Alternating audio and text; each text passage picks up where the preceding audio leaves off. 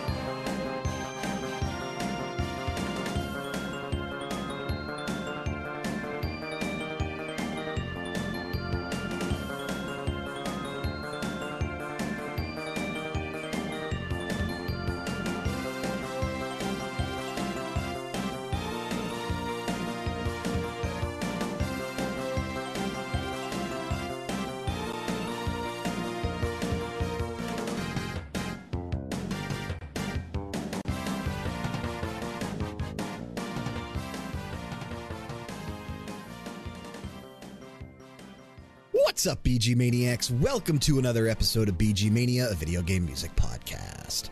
I, of course, am your host, Brian, and joining me on the show this week, he is the host of the Movie Bar. Every month with the Dyad, it is Bedroth. Welcome back. Hey man, it's good to be back after after that one week when we couldn't get anything together. yeah, we couldn't sit down. You were going to join me on that Thanksgiving episode for Harvest Moon and Story of Seasons, but we just we couldn't make it work, but that's okay. And then heck man, the radio hour went up today, the day we're recording, so we've been back Yeah. on track for 2 weeks now. I can't believe it. yeah, man, still still uh, mourning the loss of Kevin Conroy, and uh, I wish I'd thought about it before Radio Hour went to post. I would have thrown on a Power Rangers track for uh, for Jason David Frank, and um, yeah, and it's been it's been a rough month for our childhood idols. Sure has been. It's been rough. Gallagher, Maybe- you could maybe do that. Gallagher, yeah.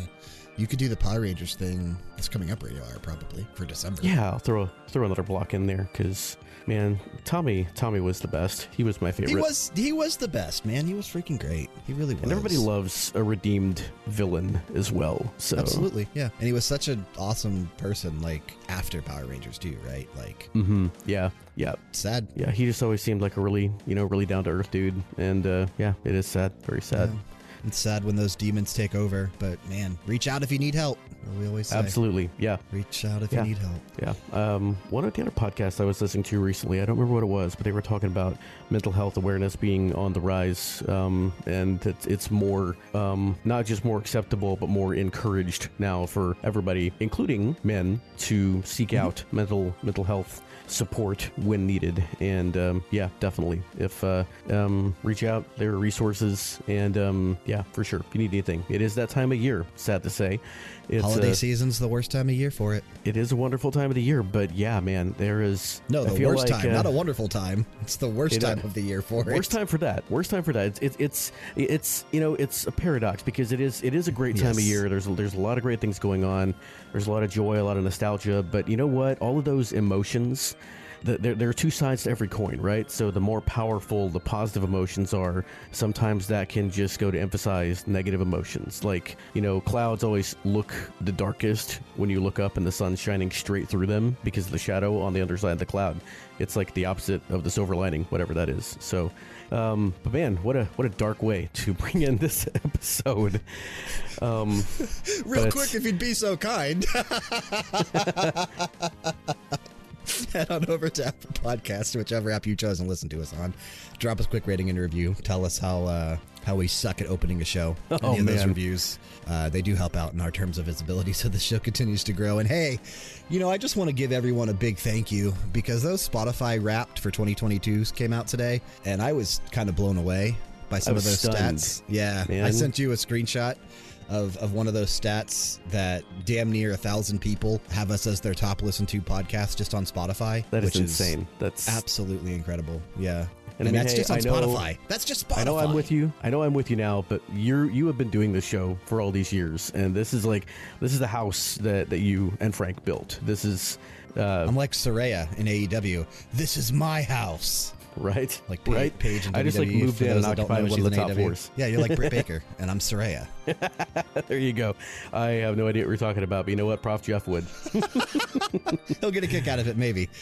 Yep. Um, yep. Yep. Yep. But yeah, and that, like I said, that's just Spotify. So our, our listenership is incredible. Thank you guys so much. And uh, yeah, anything you do to you know help us out in terms of like ratings, reviews, it really does go a long way. And remember, we are on Patreon now as well. Patreon.com forward slash RPG era. Check out our tiers, see what we're doing. And if you feel inclined, toss us a couple bucks each month. If not, continue to listen to the episodes as they upload each week. Works wonders as well. And of course, special shout out to current executive producers JexX and Zenku. All right, man. Well, let's have some fun. After that intro, let's have some fun. I am I am legit excited about this episode. I for a little while was was hoping maybe that Shu Kapow could join us because uh, we're talking about one of Shoot's favorite composers today, but I did get a I mean, she's here in spirit, right? That's right. Yeah, she is because I did get a few track submissions from her, um, and we'll be talking about those as we get to them. But who are we talking about this month, man? We are talking about a legendary Japanese composer that has been going strong since the 1980s, 1989 to be exact, and continues to release multiple soundtracks every year, including next year, where he's already got three lined up. We're talking Yep. about Motoi Sakuraba. 33 years this guy has been doing his thing and yeah man it's crazy uh sakuraba sakuraba was born at 65 which makes him 57. what that's gonna be 57. yeah 57 dang and still going strong that's actually not that old um It's not. No, it's not. It's not old by any stretch. With with modern technology and modern medicine, fifty-seven is now. Before when it used to be old, old. It's middle of the road, right? Like yeah i mean people are living to be longer than ever, or older than ever. I guess longer than ever too, but older than ever in shigeru miyamoto is 70 I know. I just I just recently noticed that. I know. Um, those we guys talked are, about Koshiro being young. climbing. Yeah, Koshiro's real young still. Uh, and, and Koshiro is only two years younger than Sakuraba. So um, we think of Yasunori Mitsuda, who actually, fun fact, um, uh, Sakuraba was one of Mitsuda's, um, what do you call them, mentors. Because Mitsuda's first job was uh, as an intern at Wolf Team when Sakuraba was there, so he kind of um, kind of studied under him when he was getting in his formative years. And uh, Mitsuda's fifty; he's he's seven years younger than Sakuraba. So yeah, It's just crazy, man. Absolutely crazy. And I've been a big fan of Sakuraba's for quite some time. I think my my introduction to him where I knew who he was was definitely with the Tales of series. And then obviously Star Ocean followed after that cuz Tale, you know, Tales of Phantasia was mm-hmm. 95, but I didn't get to play that until much later in like 2000 and 2005 or 2006, I think, when it finally came over to the US in English. So, uh, Star Ocean in, and the same thing with Star Ocean, right? The original Star Ocean came out in 96 in Japan, but we didn't see that until like 2008 or 2009. So I didn't uh, know who he was really until Tales of Destiny by name, which was in 98. But I'm sure looking at everything that he's composed, there are other games on this list that I have played, like Earnest Evans, before I knew who he was. I'm sure. Yeah, yeah. Um, I also I didn't know who Sakuraba was until he's one of several composers I didn't know by name until I started listening to VGM podcasts. And but then I heard him all the time, and I was like, "Why? How? Wow, how am I hearing this guy's name so much?" And I didn't know anything about him. Well, it's because he's composed like Everything. I don't know how many games, like so many games, and and, Half and of the video games that ever have released. right like he's consistently so good i mean just just the tales series is huge like nobody really really realizes how many games are in that series and then you get the star ocean games. He's worked on shining force. Uh, he has been the driving musical force in the mario golf and tennis series um, Which we opened up with. sports in general. Mario Golf, Toadstool Tour. Yep, that's right. That was a fun little track very nice opener Yeah, that's the one that I played the most. I loved that game on the GameCube. Toadstool Tour was definitely in my rotation. I used to play it with an ex all the time when we were in college. We would just stay in the dorm and throw down on some Toadstool Tour for several hours. That was right around the time we were playing Animal Crossing all day too. But um, man, what a great game. Still probably my favorite Mario Golf game. One game that I'm looking, I actually don't. I don't think we're playing anything from this soundtrack, but it deserves its own showcase. Uh, one game I would really like to play, but I, I haven't, is uh, Eternal Sonata, which is we have played a um, few things from that soundtrack on this podcast before, though. Mm-hmm. Yeah, I it's love a that musical soundtrack. RPG. Yeah, I love Uh, that game. Came out in 2007, um, and it is uh, based on the life of uh, famed composer Frédéric Chopin, Mm-hmm. and just really, really cool. Nice crossover there of some of my interests, and um, some of that almost made it onto the classical music episode I did earlier this year. But then I thought, if anybody has really heard classical music in games, that's probably one of the games that they know it from. So. Right. I specifically avoided it, but but yeah, um, some great stuff. Great stuff. The Golden Sun games, of course, which we need another installment of. Come on, yet another series Nintendo is sitting on. Yeah, one of the many. And then when I heard that he had done work on Dark Souls, I was actually like like blown away because that to me felt so different than And it's so good. it is. Like you Yeah. knew I was going to have something from Dark Souls when when we put like you just knew I would go there. Oh yeah, yeah. But That's why it's I didn't bother good. on mine. It's so good. like in any of these episodes, you know you're going to have some Tales, you're going to have some um, some Golden Sun, some Star Ocean, and some Dark Souls. Those are the givens, and uh, almost brought something from Kid Icarus Uprising, which of course is like uh, a dream team. You know, yeah, we've every, already mentioned in this podcast composer. Koshiro Yeah, and it's Mitsuda. Like, it's like Smash Bros, but not. yeah, in a single, you know, and even even with Sakurai involved. Exactly. Exactly. Yep, that man, he he definitely has connections for sure. But yeah, dude. Um, so as far as you know, what was your? You mentioned um, Tales of Destiny. I think it was. Was that your first Sakuraba game that you ever played? uh, that I knew who he was. Yes. Like, okay, so you did had- play Earnest Evans before that. I did play Earnest Evans. Yeah, on the Genesis. Okay, wow. Yeah, I've back never even heard of uh, Earnest Evans. it was it was at a video store. Uh, I think the video store at the time was called First Row Video in my hometown, and they had Earnest Evans, and I rented it for four nights one weekend. Um, I don't know that I ever finished it. I don't even know that I actually enjoyed it, to be honest. It was I was young. I got my Genesis in '93. Um, my Yeah. uncle got one when they first came out, and I used to play his all the time with him.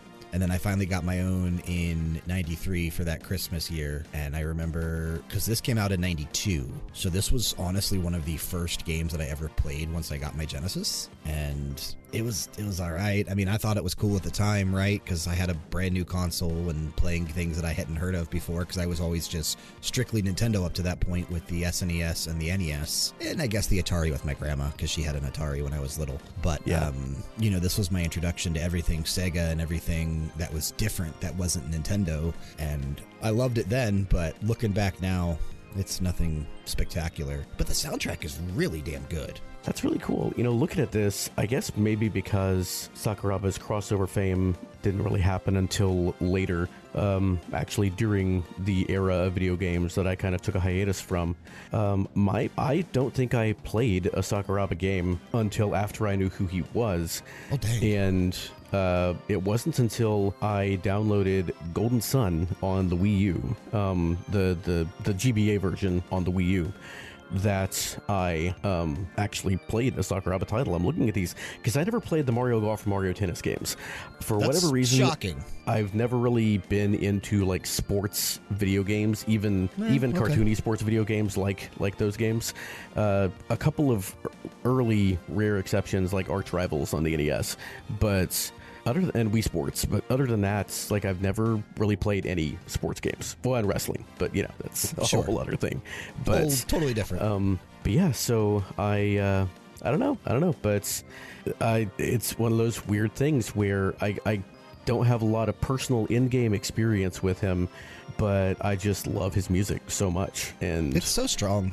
And one of the things that I really like about him is that uh, he leans a lot into the prog rock that he Mhm. was such a Oh, big fan yeah. of, and obviously had his own band back in the day, um, Clashed Ice. They Clashed formed in Ice. 1984. Yep. Yeah. his prog rock band. what an And we're gonna we're gonna hear a lot of that in this episode. I, I know for sure. I think in your next block, maybe two of your tracks. I don't know your third, but I know two of your tracks in your next block, and I'm pretty sure they go in that direction. Yeah, I uh, I think there's gonna be there's gonna be some in there, and I'm trying to see here. Um, Sakuraba was mentioned on a few different podcasts for Masters of VGM, and it's taken me a second to log back in because I haven't dusted off that site in a while. Um, uh, although there does seem to be a buzzing of interest in doing it again next year, so um, I don't know exactly what form it's going to take, but we we have some folks that are interested in coming back next year for more Masters of VGM. So um, Sakuraba got four votes total uh, That's- across yeah, the that's good. podcasts. It's actually not bad. Yeah, um, there were only one, two, three, four. So he was tied with um, with the Follins for basically fifth place. Because we had Yuzo was well, Koshiro was first, Shimomura was second, Uematsu was third, Kondo and Kaufman were tied for fourth, and then Sakuraba and the Follin Brothers were tied for fifth. So yeah, Solid so he was list. up there. Yeah. Solid, solid list, list. for sure. So. But man, that's uh, been a lot of chatter. Uh, anything, anything else to add in about Sakuraba before we get into my first block of tracks? No, let's kick to the block, and then if we have anything else, we'll we'll fill in as needed. Cool, cool, cool. I wanted to go a little retro here at first. So these are the oldest tracks on my playlist, and I think most of the oldest ones across the list, except you got Earnest Evans a little bit later, like you mentioned. But we're going to start things off with uh, some PC88, which I am more and more just really excited when I find these things because there's some good stuff on the PC88. Uh, this game was also released on the Mega Drive in Japan, and I listened to both versions, and I actually think I prefer this one. They were both pretty good, but I think I prefer this one. Uh, this is from Zan Yasha Inbu Kyoku. This game was released in 1990, and we're going to listen to Intro, composed, of course, by Motoi Sakuraba.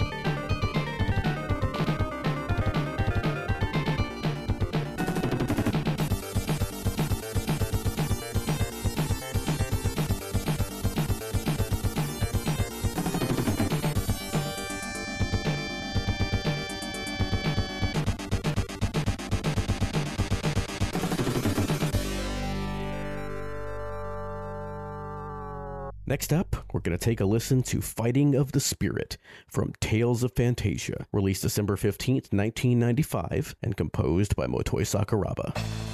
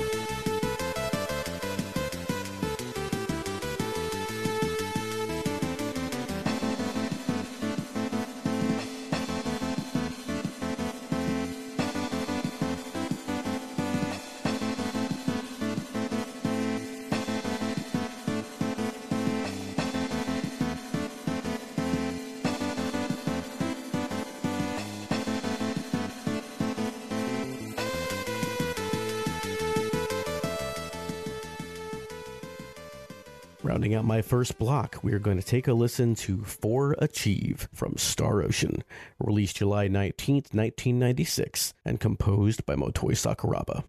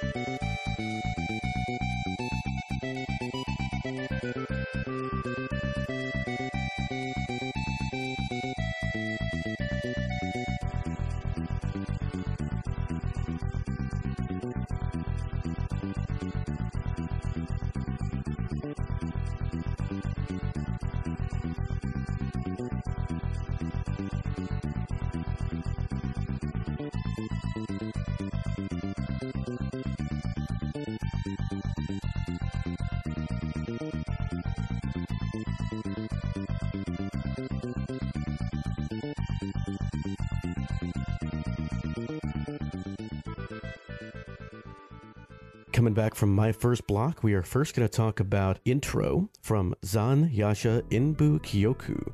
And uh, yeah, man, this from 1990. This was uh, on the PC 88, and this was an impressive looking game. We actually, the intro came from a, we were watching a YouTube video of the actual introduction of the game, and it was a nice cinematic opening with lots of dudes getting sliced in half. Heck yeah, man. nice samurai going around with his sword, or what are they called? Yeah, uh, but- katana, uh, maybe. or yep. Yeah, going out there just slicing people in half and three at once, showing his strength. what a cool track, though, man. Talking prog rock, what a damn cool track. Yeah, man.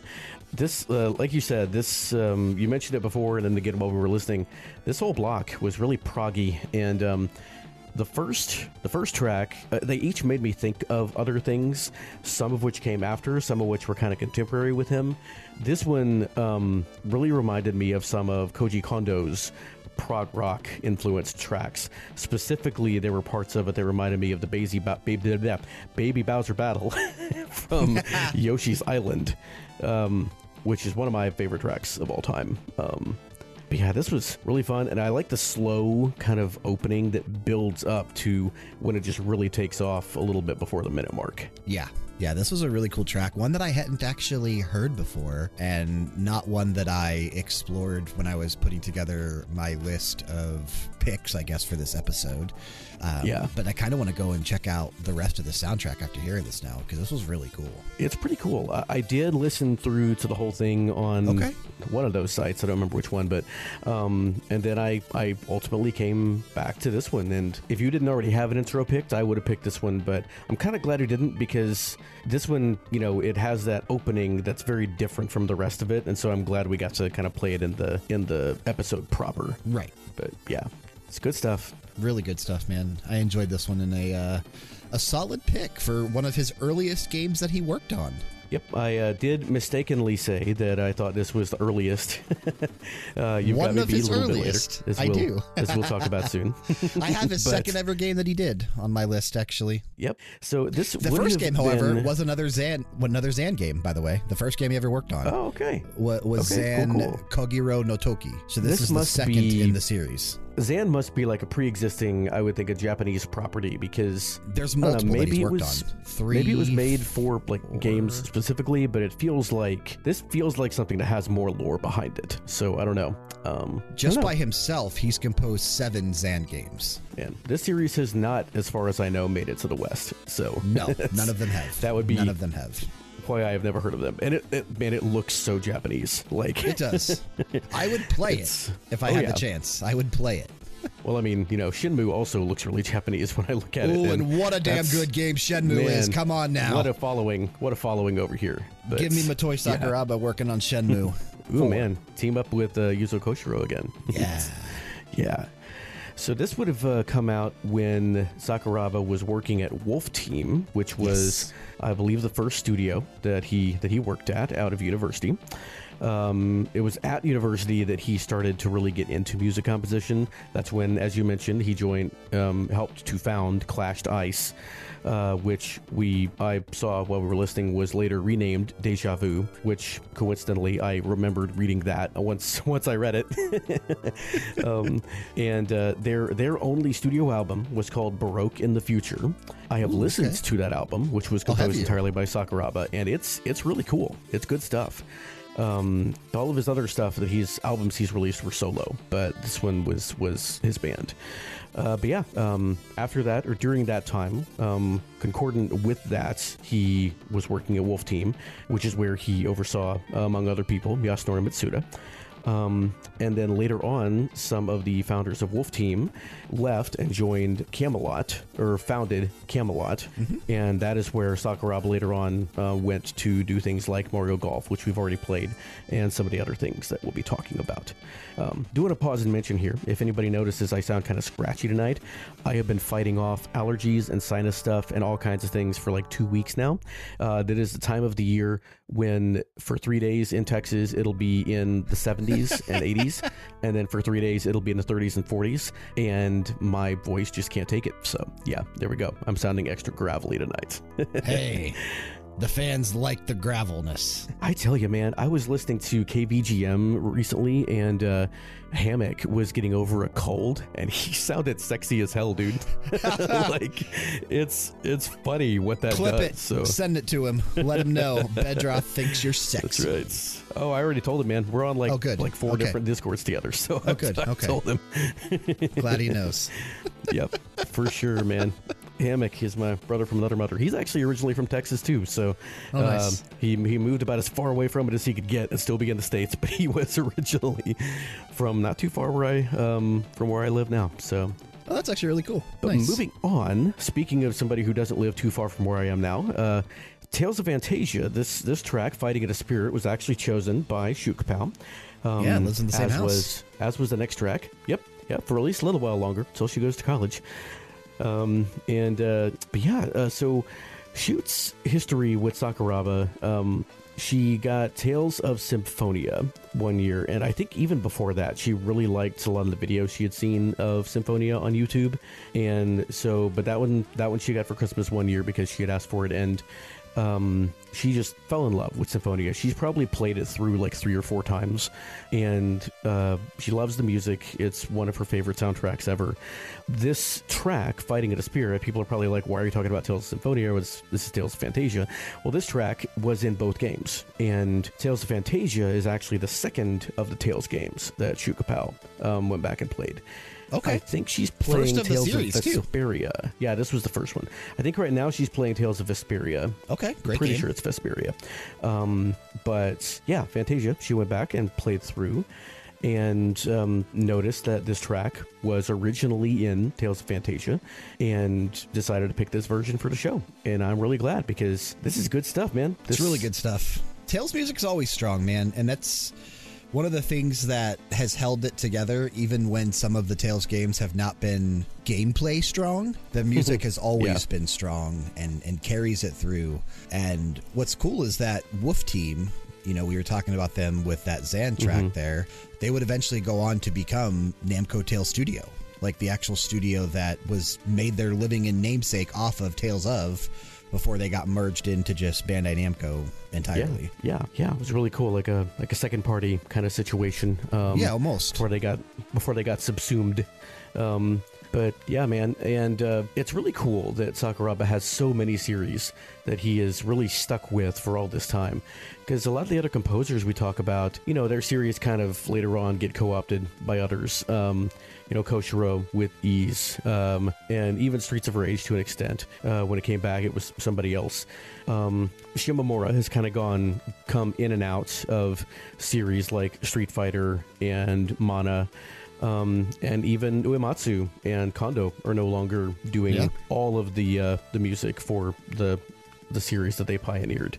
Um, Sakuraba is a little bit more like um, Koichi Sugiyama in this way that he is still doing these tracks, and it would feel weird if somebody else did a Star Ocean or a Phantasia or a Tales game. Yeah, you know, like literally within the last two years, he did Mario Golf Super Rush in 2021. Mm-hmm. He did Tales of Arise last year, and then yes, this year he did Valkyrie Elysium and Star Ocean: The Divine Force. yeah, it's it's crazy. This this man is one of the most prolific composers. Um, uh, he's up there definitely, maybe even more than Koshiro and Shimomura, who also both have a really deep discography. But Sakuraba may take the cake of those those top VGM masters that we talked about. I think he has like in terms of series that I'm familiar with and that I've played, like he's got the most extensive catalog in terms of the amount of stuff that he's actually worked on and released. Yeah, and, and especially like you said, considering the fact that there are so many different series that he is kind of exclusively Yeah. um, connected to, it's it's quite impressive. And It's really cool. and he's had some other, you know, um, there have been some other people involved with him. He he collaborates quite a bit. Uh, the Tales games, it looks like he's he works with like Shinji Tamura quite a bit on those Tales games. And I don't know how much of that is like a co-composer relationship and how much of it might be like a programmer or arranger type relationship. But um, Shinji Tamura looks like his most frequent collaborator, and uh, Ryota Furuya is another one I see on this list quite a bit. But um, you know, we're talking about these other series that he is well known for, and that kind of moves us into the third track, which is also a Shuka Pow pick and a major classic for Sakuraba's Oh, library. For it's, Achieve, it's up there, man. It's up there as the one of his battle his theme from. Star Ocean. One of his best. Oh, it's Now so I have good. no experience with Star Ocean, but you have got some some kind of love for this series going back. played so them all. Talk about it. And man, I have a love hate relationship with this series um, because it started off so strong with Star Ocean, and then the second story, and then till the end of time, the third game. And then it just took a nosedive, man. Like it just went in a complete bad direction with The Last Hope and then the abomination that was integrity and faithlessness. And now the Divine Force is kind of maybe bringing it back to an extent. I mean, the Divine Force, I'm still in the middle of this one. I have not finished it yet. It is something that I Okay. am currently still playing. I actually was playing it a little bit I mean, you're still playing it. That's a good sign. I'm still playing it. Yeah, my roommate Justin has finished it and absolutely loved it and thought it was the best since three, uh, which is saying something. So I do think that the series could continue. I was a little worried because, you know, that. Credit to Square Enix, they have not given up on Star Ocean. They've given up on a lot of other things, but they've not mm-hmm. given up on Star Ocean. And this was actually, well, this not this one, but the Divine Force was developed by Triace, who's been working on the series for a long time. They actually did um, develop this Star Ocean as well. Now that I'm thinking about it, on the Famicom, not the PSP version, but the Famicom version, the one that we're listening to, they actually did develop. So the same studio still behind the series to this day. And if this one didn't sell well, there were rumors that they were pretty much done. So I'm hoping Yeah. that it does well because I'd like to see the studio continue. They've always been really strong. Um, but what a classic track, man. And what a block of, of basically prog rock.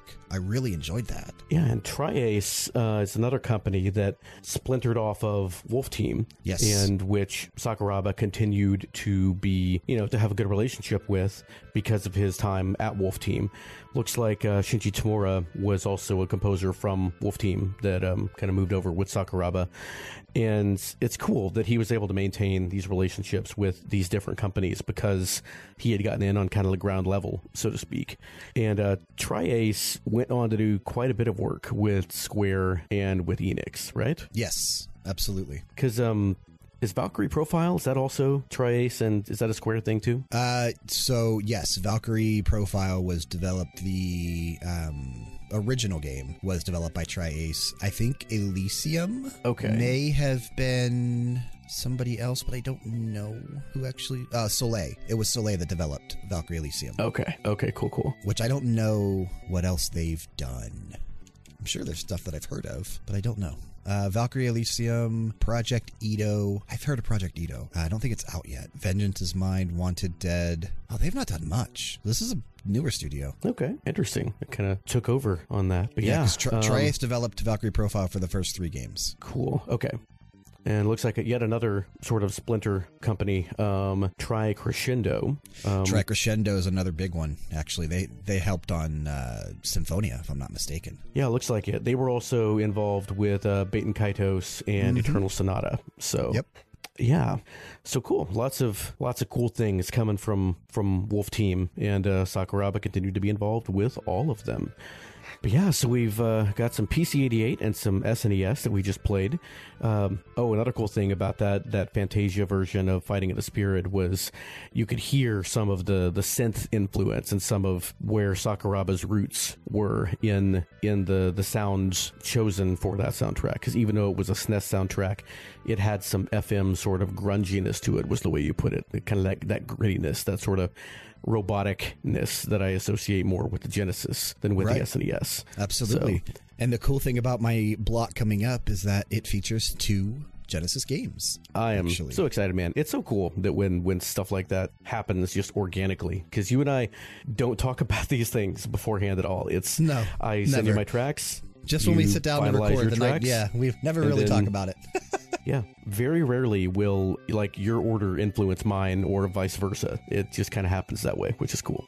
Yep, works Crazy out well and uh, shows that we work well together. So I think that's a positive thing. But yeah, my my Yeah, last two tracks of this coming up block are from the Genesis, and my track that's going to kick things off is actually from the Sharp X sixty eight thousand. Awesome, can't wait. Yeah, kind of like you and your PC88. We'll go a little bit different here, even though the PC88 is not really different. The Sharp X 68000 I would consider pretty obscure, I think. But uh, Well, you know, for a podcast that's played in as many countries as this one is, we got to be cultured, man. We got to be diverse. Got to be diverse.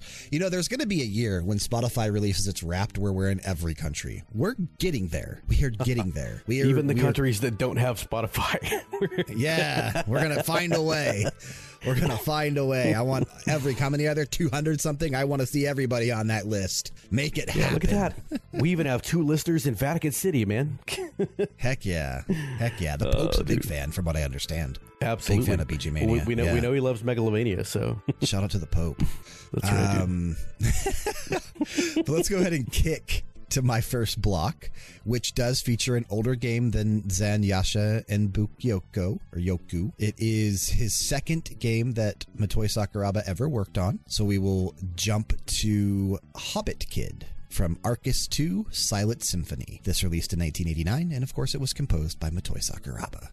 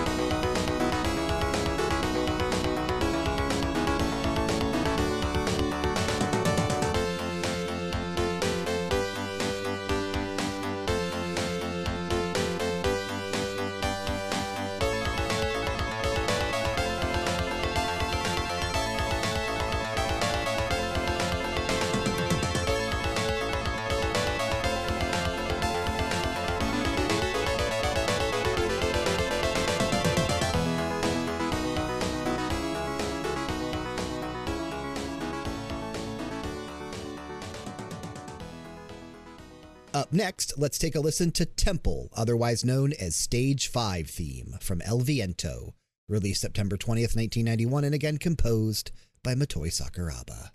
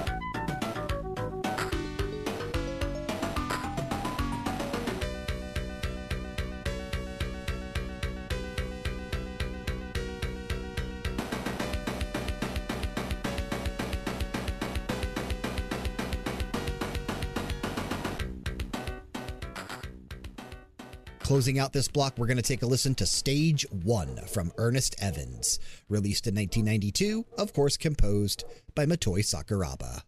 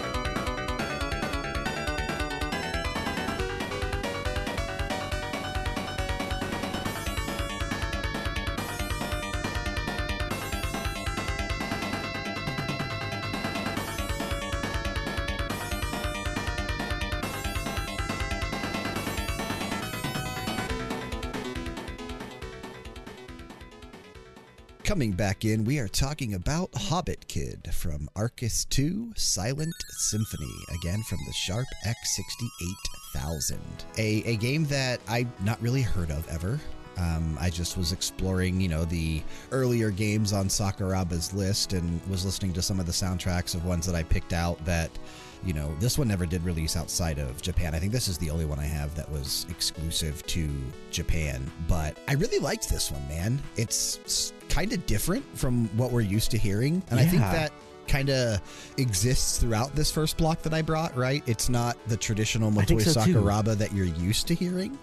Yeah, which I love because it shows his range, which is one thing I have heard some people say about Sakuraba is that he doesn't have as much range as somebody like a Shimomura or a Koshiro.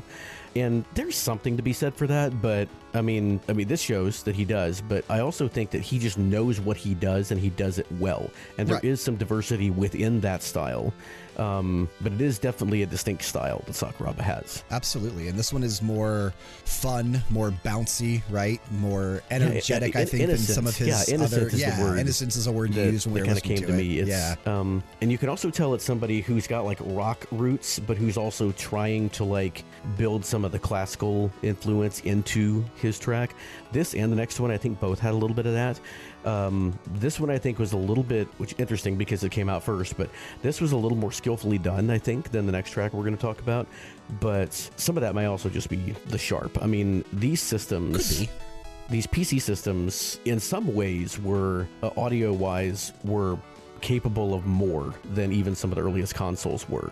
Uh, like those chimes at the beginning would have been hard to pull off on even an SNES uh, without some some real work. So, but this is a really really clean sound and just really fun. Really nice way to start out the block. Yeah, and a, and a you know, unfortunately, I couldn't find anything from the first game that he ever worked on, which was another one in the Zan series.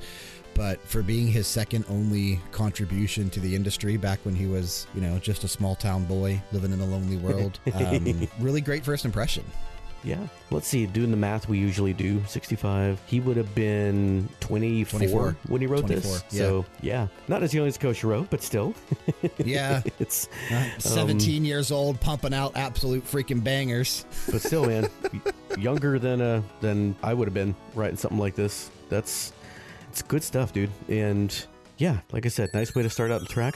Um, also, have to mention, uh, calling this Hobbit Kid has to be a translation thing um, because Yeah, you were talking about Hobbit, that. yeah, Hobbit is trademarked by the Tolkien estate, uh, unlike Halfling, which was a more generic term that Tolkien borrowed. But Hobbit was invented by Tolkien, and so, and I know the estate like cracks down on this kind of thing. So I don't know, maybe the maybe the translation helped, but the fact that it was in Japanese and so they couldn't like easily find it. But I don't know.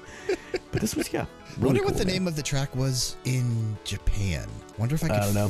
find that real quick. Let's see here. Um, I wonder what this game was about. You know what kind of game it was? Have no Anything about at all? I have, I have no idea. Uh, Wikipedia says it is a. Well, it doesn't say anything. It says it was co-created by the uh, Narumi Kaki no, Noichi, co-creator of Who's Vampire co-creator Princess, of Vampire Princess Miyu. Miyu? Yeah, Uh, literally, there's nothing on this game, dude.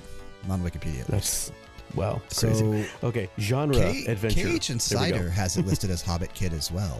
Um, Interesting. Okay, I wonder what Zophar or yeah Zophar has it listed as. Let's see. and those might be again. This might be Hobbit like the official Yeah. English translation of the title.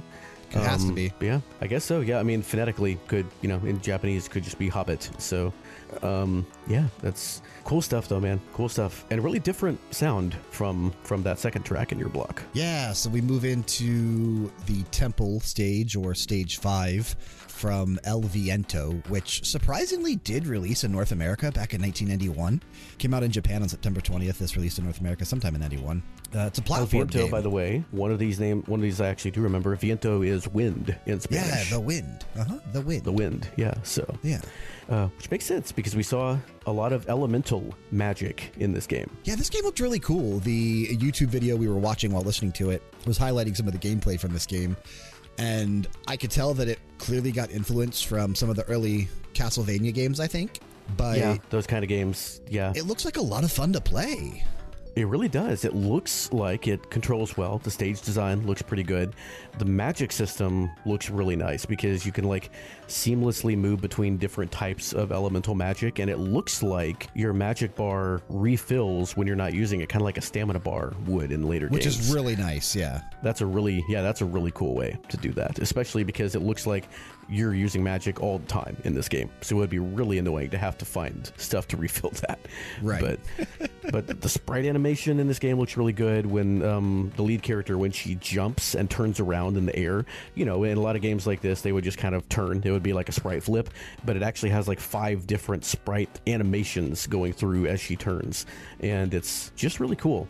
Um, I'm going to use a word to describe this track that I don't trot out very often because I think it's overused, and I think a lot of I don't try this people- word out very often. a a lot of people use it when they don't know exactly what they want to say, or even worse, when it's like a euphemism. They can't think of anything good to say, but they don't want to say anything bad.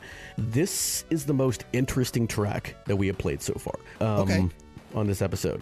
And I say that because it, there is some real skill in the composition here. Um, that intro, the, the song's in 6 8 time, but the intro has syncopated a rhythm to it so that it doesn't quite sound like it is. It, it's it's very proggy um, the way that it opens up with those drums, um, but it also I feel like there, there tries to be some like classical influence to the structure of the melody in this track that doesn't always work the way I feel like the composer would have wanted it to. And I'm not in Sakuraba's head, of course. You know, you don't even know anything about this. Um, but and this was very early in what his if you career. were? What if you were just 100% right? Eternal Sunshine of Sakuraba's Mind. Yeah, Th- that would be that would be really cool. Um, but it, it sounds like somebody who's still kind of getting his, his feet under him, trying out different things, which I think is a really cool like glimpse into this part of his compositional life. Um, still a good track. Like I really enjoyed it, and it's one I would go back and listen to again. I actually made you stop and restart it while we were listening because I wanted to hear that intro again. But yeah, cool track. And it also doesn't really sound like a traditional Genesis sounding track does. It's a lot Or cleaner. a traditional Sakuraba track. Yeah, it is. Very it's true. a lot cleaner. Very true. Yeah. yeah, technically very very well done for Genesis, especially around this this time. Yeah. Absolutely. It's a far cry from X Men. oh, of course, of course. Yeah. I mean, there's there were better things, but this is definitely a lot of you know difference in it when it came to what was actually releasing back in you know '91 when this came out on the mm-hmm. Genesis, where a lot of things sounded very. A lot more grungy, to use that word again, and a, and a lot more similar to each other. And this one does not have that sound. yeah, still got those uh, that that drum sound. It's a very sonic does. drum Yeah. font. Um, and of course, um, uh, Masato Nakamura was going for a very different style in the Sonic games, but um, this has got some. Uh, Again, musically, it's both a little more sophisticated, I think, than what a lot of people were doing. But again, still, amateur is not quite the right word because it's not amateur, but it's somewhere in between. Um, but really cool. Really, and I'm, I'm looking as we're listening to the song again. I'm looking at the video again, and again, this animation just—I got to show this to Dyad because he's kind of a sprite and animation dude, and the way that when she runs and jumps, her bandana is just like flowing behind her. Flowing, yeah, in the wind. Yeah. In the El Viento. Yeah, like yeah, and like when the gargoyles jump off their little plinths here, their wings flapping and everything. It's just it's this is a really really good looking game. It is, man. Definitely what- encourage people to check this out.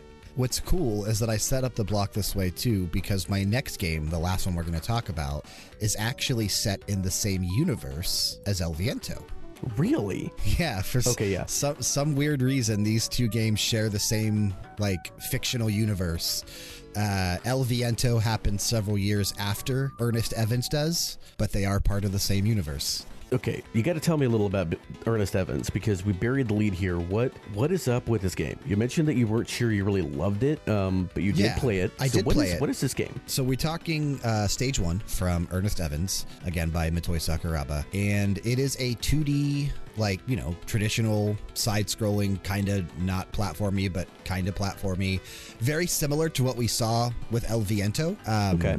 You know, kind of that same Castlevania-inspired gameplay, but not nearly as strong as what it looked like in that El Viento gameplay footage, and not nearly as advanced. You had a whip you know, uh, in, in El Viento, she was using a lot of magic there, and, and you do have um, a couple different weapons that you can use in Earnest Evans, but your whip is your main weapon.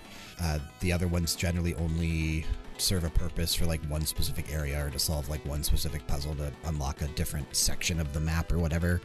But um, it's it's just a basic adventure game that tried to copy Castlevania, and I kind of wish I would have played El Viento more than than Earnest Evans. Now that I've seen El Viento, I didn't know what El Viento was until again this Of is another course, one yeah. that I discovered by putting this episode together. But knowing now that these games share a universe and that they are very similar games, I do think that one's probably the stronger of the two, based on my having experience with Earnest Evans. Yeah, I, I might have to go track down um, a way to play El Viento and give it a, give it a go because it looks Ernest like a lot Evans of is set in the 30s.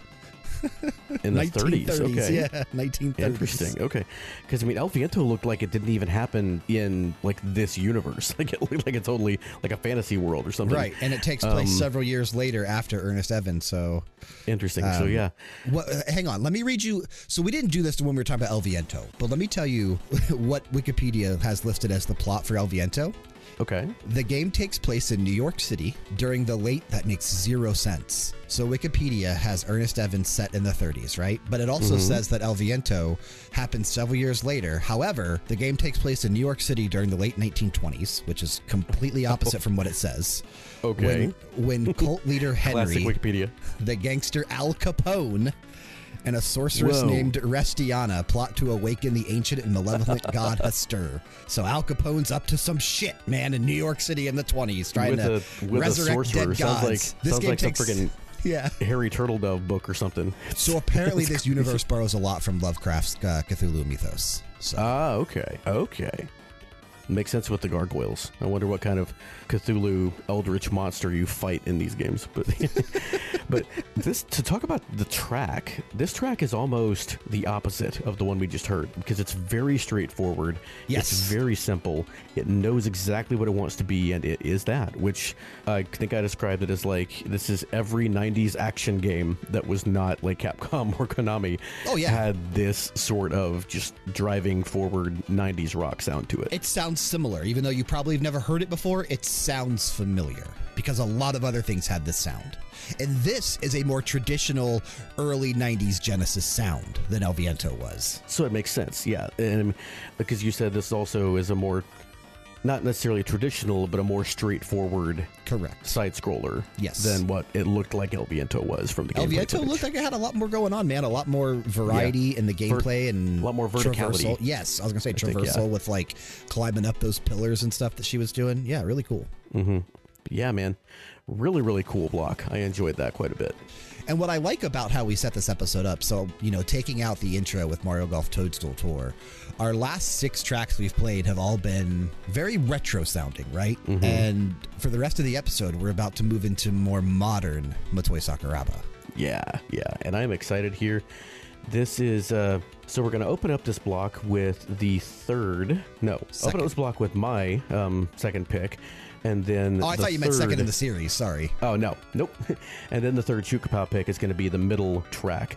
Uh, probably Shoot's favorite Sakuraba tune is going to be the middle blo- track of this block. When you submitted your gonna- list, I even sent you. I was like, "Oh, I, I know. Shoot, picked that one." I just I yeah, knew. for sure. and um, fun fact, Shoot also uh, she picked two. I had her pick five tracks because I just knew that some of them you would have already played. I don't remember what one of them was, but the other one was Isaac's battle theme, Oh, Okay. Mm-hmm. which you have played before, and then Shoot also brought it this summer to the Masters of EGM episode. Wanted to get So it in I'm like, there okay, again. yep, you can't pick that one. you can't pick that one. But but these three, um, she did pick were, were among her five. So, but speaking of Golden Sun, we're gonna start out with Shout out to Golden Gustavo. Sun tune. Shout out to Gustavo. This is from the second game in the series, as you said, Golden Sun. The Lost Age, right? Lost Age or the Last Age? Anyway, The one or Lost other. Age. the Lost Age. Thank you. And we'll talk about the game a little bit when we come back. Um, and what I think is one of Sakuraba's like top 10 tracks ever is from this game. We'll talk about that too. But first, let's go ahead and listen to Walking Forward with Determination from Golden Sun, The Lost Age. This was released April 14th, 2003, and it was composed, once again, by Motoi Sakuraba.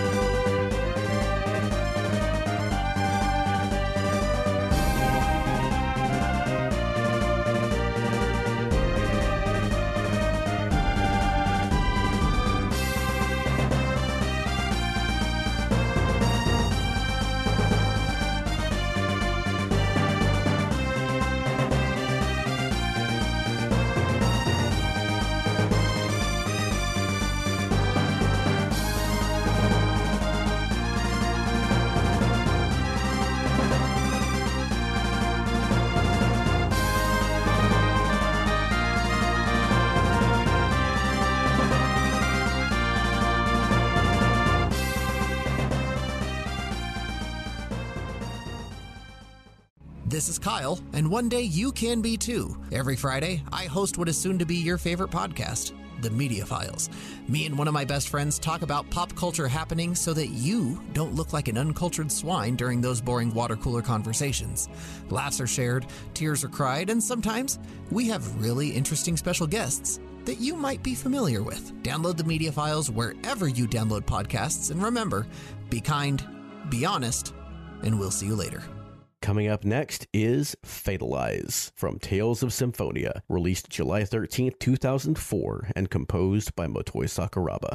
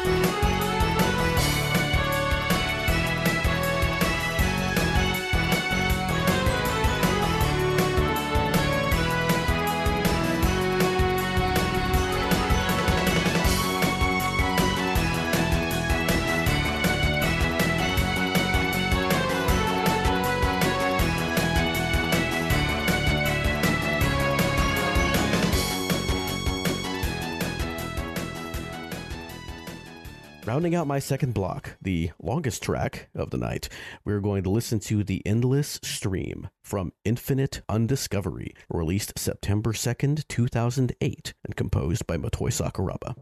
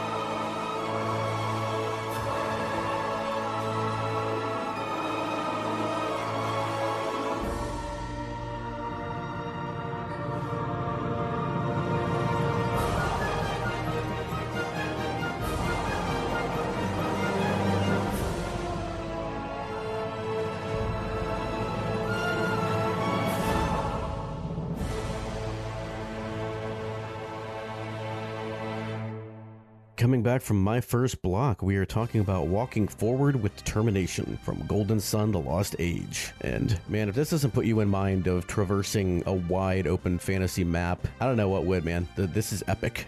Very epic. It's such a good track, man. It's such a good track. Once again, kind of like that Earnest Evans track, very solid, very well constructed. It knows what it wants to be, and it is it is that uh, cranked to eleven. It's it's got the those snares that just remind you of a march, which makes sense when you're walking around a map. Um, it is you know the the strings and horns just have these kind of long notes. There's like a lot of space, so it gives you that feeling of like traveling over a long distance just a really solid track and and very golden sun this this has got that quintessential golden sun sound And you know what? Also, to me, and I mentioned this to you while we were listening to it, it, it seems to have some elements of Koji Kondo in there as well. yeah i do hear some of that especially in some of the zelda games Yes, absolutely. That's what I was thinking of when I mentioned that. Yeah.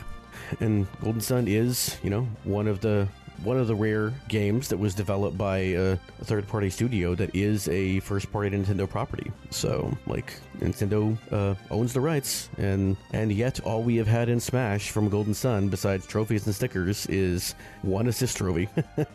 Isaac using that that hand magic. telling you, man, they forgot about this franchise. There's a really cool fan-made trailer, like ultimate reveal trailer for Isaac in Smash. Um, and its master hand is like attacking all the characters, and then this other like glowing yellow hand comes out and takes master hand down, and it's it's it's really it's probably the most well-made fan trailer I've seen for a, a you know a brawl reveal. Um, I'm not brawl, uh, ultimate reveal, and it's really cool. I think uh, there's a lot of potential in this series. Isaac is in uh, Super Smash Flash, and uh, actually the stage in Super Smash Flash for Golden Sun is the Phoenix Lighthouse, which Okay. or Venus Venus Lighthouse, which is the track I alluded to earlier. I think Venus Lighthouse is one of Sakuraba's best tracks. It's really, really fantastic. I almost brought that one, but I wasn't sure and I, I didn't take the time to look and see if y'all played it before. if not, I might have to bring it to Radio Hour next time. Okay. Um, but I'm gonna look right now because I know you talked about with you know Gustavo mentioned we haven't played a lot of Golden Sun, so we haven't played a lot of Golden Sun, and there hasn't been a Golden Sun since 2010 uh, in the Dark Dawn release. So it's been 12 years Great now. game. And part of me thought, you know, because the DS and the, you know, I'm surprised they didn't do anything on the 3DS, but like now that Nintendo is strictly doing hybrid home console slash handheld consoles with the Switch, and I assume, and I think everybody's assuming that their next console is going to follow that model as well when it gets revealed probably next year. I'm sure. with shocked. all the success it's had, probably Yeah. the, the safe bet. But yeah, it does seem like it would be prime time. Yeah, I'm shocked they didn't go back to the series for the Switch because it seems like it would fit so perfectly.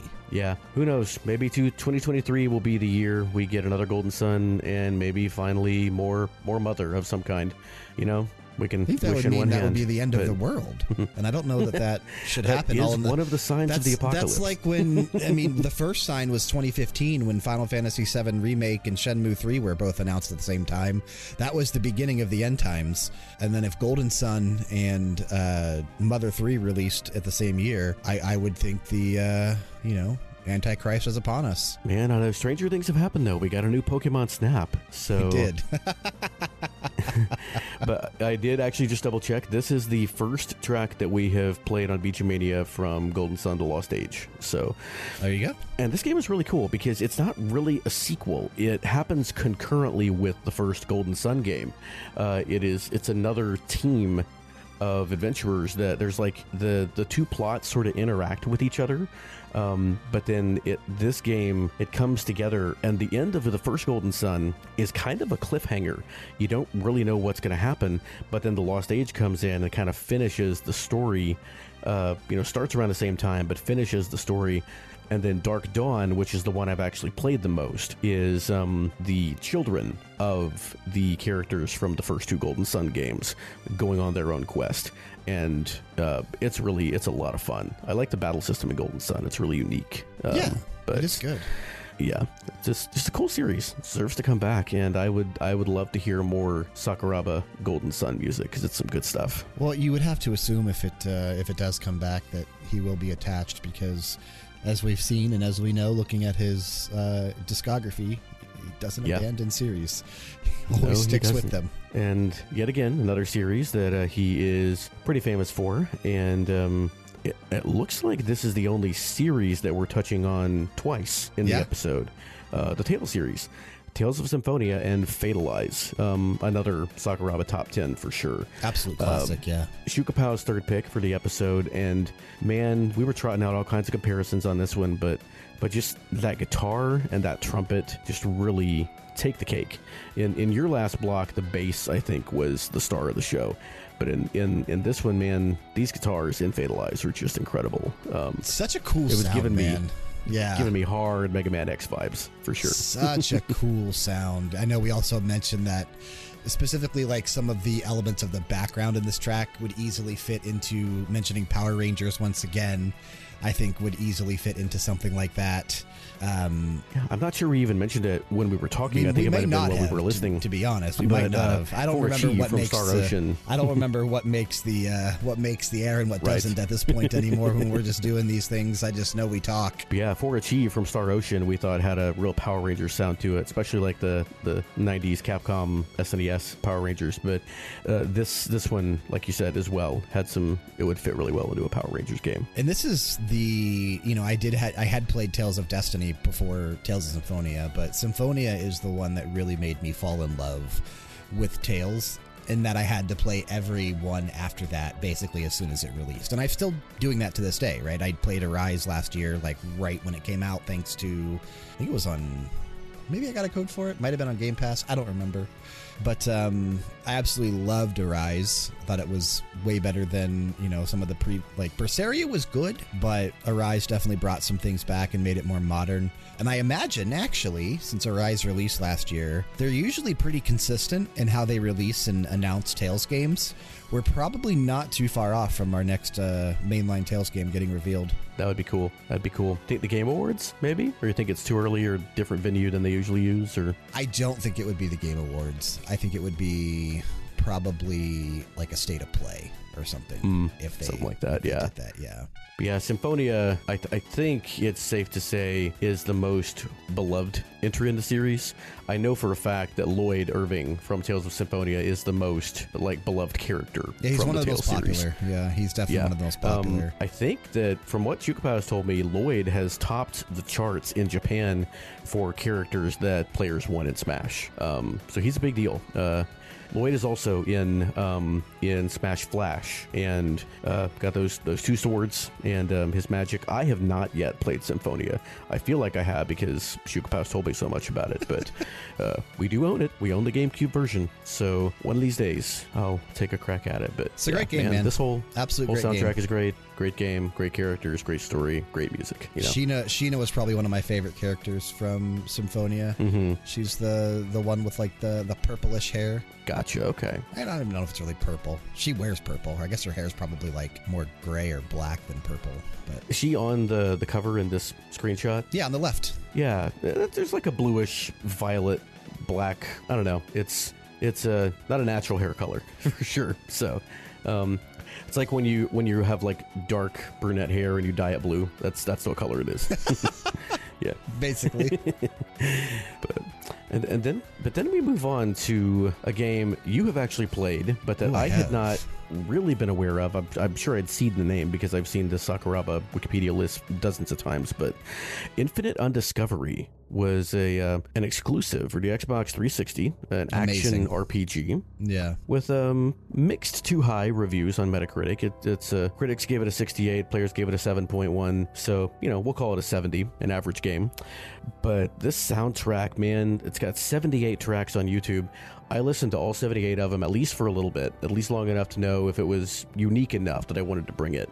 But there was some really cool stuff on it. In the end, I went with The Endless Stream, which I feel like is sort of a retrospective suite at the end of the game. I think it's like track 77 out of the 78.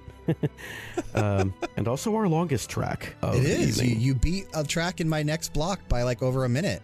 Yeah, this is seven minutes and 21 seconds of just pure cinematic symphonic goodness. I'm not surprised this is the one that you landed on, you know, and I just knowing what you like and, and how Mhm. Orchestras and symphonies really kind of play in your wheelhouse. This has so many. Yeah, I was telling you this, I think, would fit in a modern Star Ocean game as well, because toward the end, it sounds like a space opera at times to me. And that's really interesting because toward the beginning, it sounds more like something I would have imagined from a game like Shenmue. It's got this sort of natural swelling, swelling, like Japanese influenced orchestral sound. Yeah, it really does. And it blows my mind that this was a 360 exclusive. Like back in a time period where Microsoft was often criticized for not having a lot of Japanese support on the Xbox 360. They did have an exclusive action RPG from Square Enix and Tri-Ace once again. They did Infinite Undiscovery. Um, Mm-hmm. Yeah. You know, its its battle system is developed and then uh, Yeah. Square published it. And Yep. yeah, it's the battle system was it was real time and it used to like so you had it wasn't like an active time battle system but you did have to make decisions on what you were going to do and those decisions could be made even like if you were trying to look through menus or something the action didn't stop so it was one of the earlier games where everything just kept going regardless of what you were doing. But it oftentimes to me, it didn't hook me. And I thought that it felt more sluggish than it should have for being an action RPG. Like it didn't have some of the, the elements of speed behind it that some of the other stronger action RPGs have, like Kingdom Hearts or Star Gotcha. Ocean, even. Yeah. Um, and then later I found out that this game was actually supposed to feature a really cool day night system where Ooh. it was eventually removed before the game got released, but they were going to do things where like you know stealth and certain puzzles and elements of the game would be easier to do at night as opposed to doing it during the day and i think that would have probably Uh, made the game way better like yeah, more fun to that, play That, that would have been cool. I wonder if it was one of those situations where it was like taking longer than Xbox really wanted it to to Probably. to like to come out, and so they kind of like put pressure on on the developers to all right, let's go ahead and, and wrap this up, guys. But but it, so d- did you like control the attacks? Like did you have to like push a button to attack, or Yeah. was it more like you automatically attacked as long as you were near an enemy, like Xenoblade? So you did have to hit buttons to do your attacks. Yeah, I mean there was an Okay. auto attack. Like once you started attacking, you would keep attacking, but the actual like abilities that you had were assigned to the face buttons. Because visually, this looked similar to both Xenoblade and some of what I've seen from the Tales games. In in now Tales, you do have random battles, but then when you're in the battle, it is an active battle system. Um, so like once you're in the battle, you can't really get away from it. I don't think you're like locked into the battle, but you can move around freely on the field while you're fighting. Um, so, and, this looked to me like kind of a cross between those things, but Yeah, it's more it's closer to Tales probably than anything Okay. else. Okay, okay, which makes sense, you know, with the, with the pedigree. But um, the visuals, I will say, look really, really good for a 2008 game. Yeah, it's not bad. It's not bad at all. And I know this was the last track you submitted for the episode. The entire soundtrack is really strong, man. It really is. I could have picked any one of like a dozen different tracks that would have been standout tracks, but I picked this one. Like like I was saying I, again, like you said, I don't know what makes the air and what doesn't. Um, I feel like it, it's the most unique to the other tracks that we picked because it is like full on orchestral. It doesn't have that, to me, it doesn't sound like Golden Sun. It doesn't sound like Tales. There are elements of it that I think you can pull from different things. And there were elements of the soundtrack that I think the song would have slotted in to a Golden Sun or a Tales or a Dark Souls. But this track in particular, again, is more of a suite, an orchestral suite and it's just really shows yet again this is a word i do try it out quite a bit it shows a level of sophistication that i was really impressed by I agree, man. And I'm so glad I was telling you, I'm, I'm very glad you picked something from this game because when I was narrowing down my picks, I had Infinite Undiscovery as as a game that I was going to pick something from, and I also had Resonance of Fate on my list as well. Two games that released on the 360 right around the same time period. Resonance of Fate also released on the PS3, but it was a little surprising that it also came out on the 360, which was cool. Um, I was going to explore both of those games, but decided to go in a different direction. And the two games that I bumped for these are in my next block. I gotta say, man, um, some of these names, like Resonance of Fate, I like. That's cool. Um, Eternal Sonata, we already mentioned. I like. I like that title. But like earlier, you mentioned one like infidelity of faithfulness, which is like oh, Star Ocean the- integrity the- and faithlessness. I- integrity of faithlessness. That is the most bullcrap title. it's like one of those things. It's like it's like trying to sound really wise and it doesn't mean anything at all. And this is another one, like infinite undiscovery. That's just you're trying too hard. People, come on. like, great soundtrack, underwhelming title.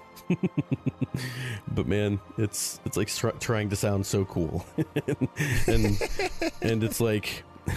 and it's like the everything of nothingness.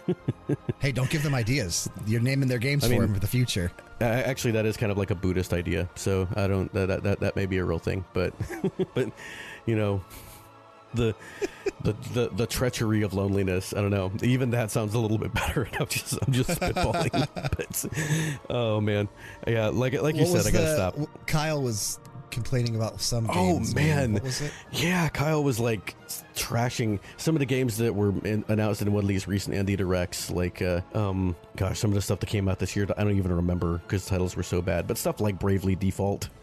Yeah, he hates the name Bravely Default. And what was the one that they just Triangle released earlier this year? Yeah. Um, oh, the, the the the Bravely Default team put out that game earlier this year, right on the Switch. What was it called? I don't Um, remember, but it, it's what kicked off this whole thing.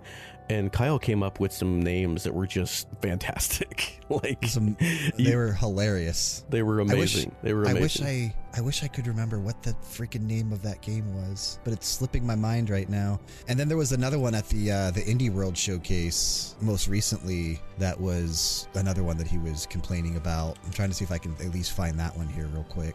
Uh, But even something like you know, Octopath Traveler, I'm almost 60 hours in, and I'm loving the game to death. But that name, Yeah. Octopath Traveler, like what?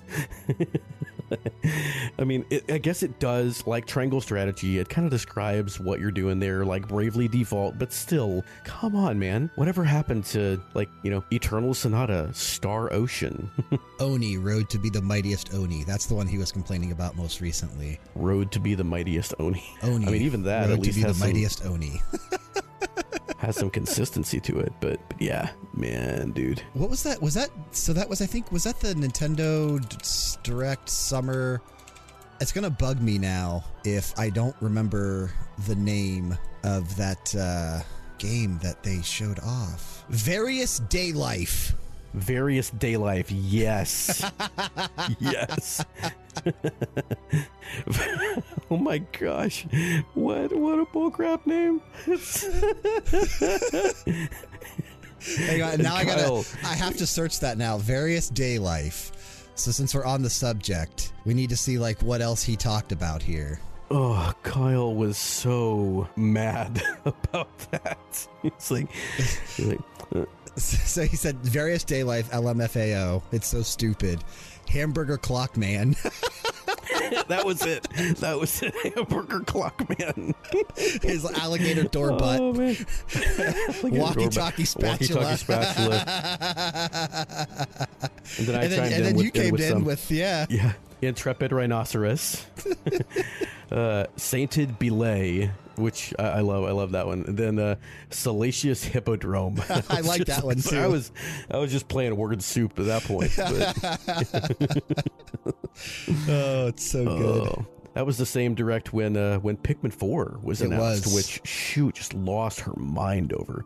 She's been doing a lot of Pikmin stuff over on her her channel that's been taken off, and I we think it's because of everybody being hyped for Pikmin Four, and there not being as much Pikmin stuff on YouTube as other games. So Very true. Yeah, it's a good time to take advantage of it. Gosh, yeah. And then later on in the conversation, Kyle's like, I would be more excited. And then all caps, if it wasn't named Various Daylight.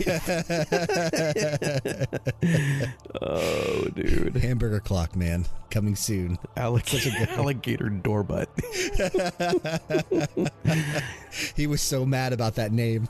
of all those, but of all those names that, that we talked about, the, the stupid like triangle default Octopath Bravely stuff, various daylife just has to be that, that that's that's worse than either It's very generic. integrity of faithlessness or um you know infinite undiscovery. So I think they would all fit on the same shelf in the library. Yeah, they would. They absolutely would. Well, we have talked enough to uh to listen to this whole track again. So what do you say, man? Let's get to your your last block. Last block of the episode before we close things out and i think i don't know if you you're probably familiar with the dark souls track i brought i don't know if you're familiar with the other two but i have a feeling A little bit, a little bit. Never played a, a Souls game, but uh, I am familiar with the soundtracks to an extent. i think when we come back we might consider this the most epic block on the show today All right, I'm excited then. let's jump to it and kick things off with varnir which is the main title track from dragon star varnir this released on june 11th 2019 and it was composed by motoi sakuraba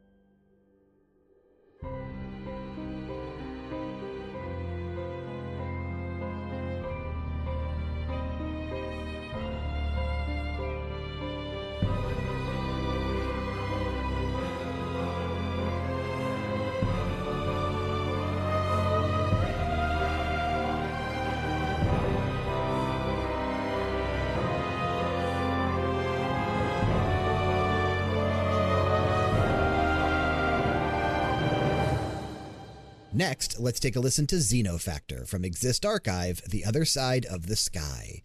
Released October 18th, 2016, of course composed by Motoi Sakuraba.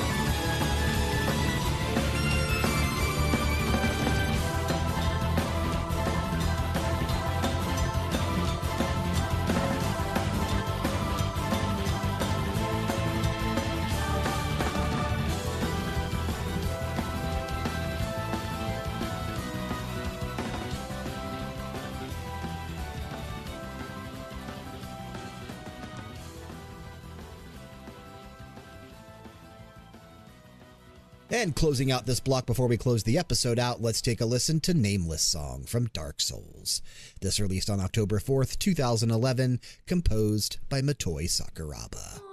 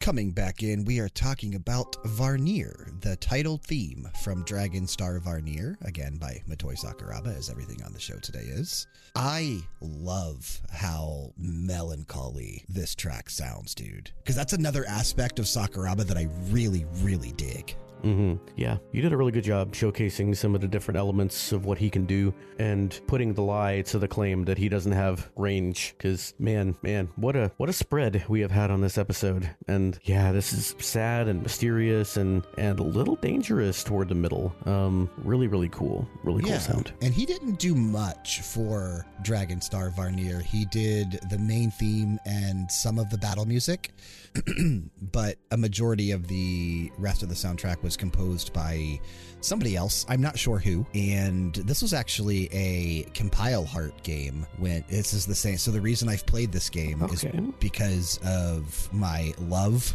for that studio after falling in love with Hyperdimension Neptunia. So, same studio that makes those games did Dragon Star Varnir. They also, you you mentioned it while we were listening to it. They're the same studio that works on Fairy Fencer F. um, I just I wondered, yeah, all yeah, these Death End Request is another games. another one of their series. Um, they did Ark of Alchemist. They did Mary Skelter. So like they have some weird names for their games as well. Frank always makes fun of the Hyperdimension Neptunia ones, but Yeah, but they're weird in a different way. Yeah, they're- they're the- weird to be The ones we went on a tangent about. yeah, Hyperdimension Neptunia knows what it is. It's a it's a parody on everything else, and they know exactly what they're doing, and it's stupid, but it, it works. Um, It, it is interesting that he was essentially a guest composer on this, and He pretty yet much they, was, yeah. no- yet they're not highlighting who the main composers were. I know. That's- Yeah. interesting. That's why I couldn't really dig. I mean, I didn't dig super deep to try to find out, but um, because it's not about them on this episode, it's about Sakuraba. But Yeah. um, yeah, they only highlighted his name, and he didn't even contribute that much, to my knowledge, of the soundtrack. But what he did do was was really strong, and this title theme, I think, is it.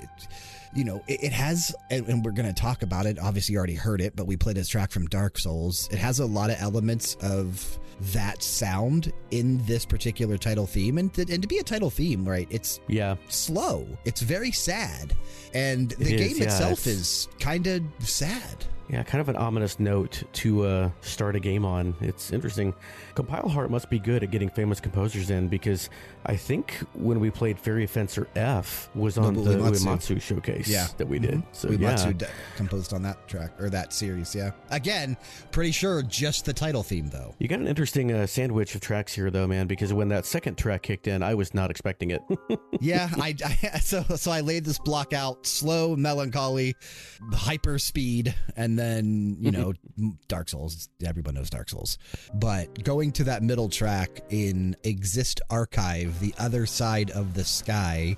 We listened to Xenofactor, which this game set out to try to be a spiritual sequel or successor to the Valkyrie Profile series, which tri-Ace also. I mean, we we talk Sakuraba. We're going to talk a lot of tri-Ace, and this is another tri-Ace developed game. Um, so a lot of people were, you know, kind of comparing that series to Valkyrie Profile. This is a game that I own on the PS4. It's still on my shelf to my left. Uh, I did enjoy this game. I thought it was really strong, and the soundtrack is just super dope, man. It sounds very similar to this, which in turn, as you mentioned while we were listening to it, sounds very similar to what Sakuraba has done with Tales. yeah. And most of my experience with Tales is Tales of Symphonia, so that's what, what I compared it to. But yeah, it's um, it, this sounds like a Tales battle theme, at least at the beginning.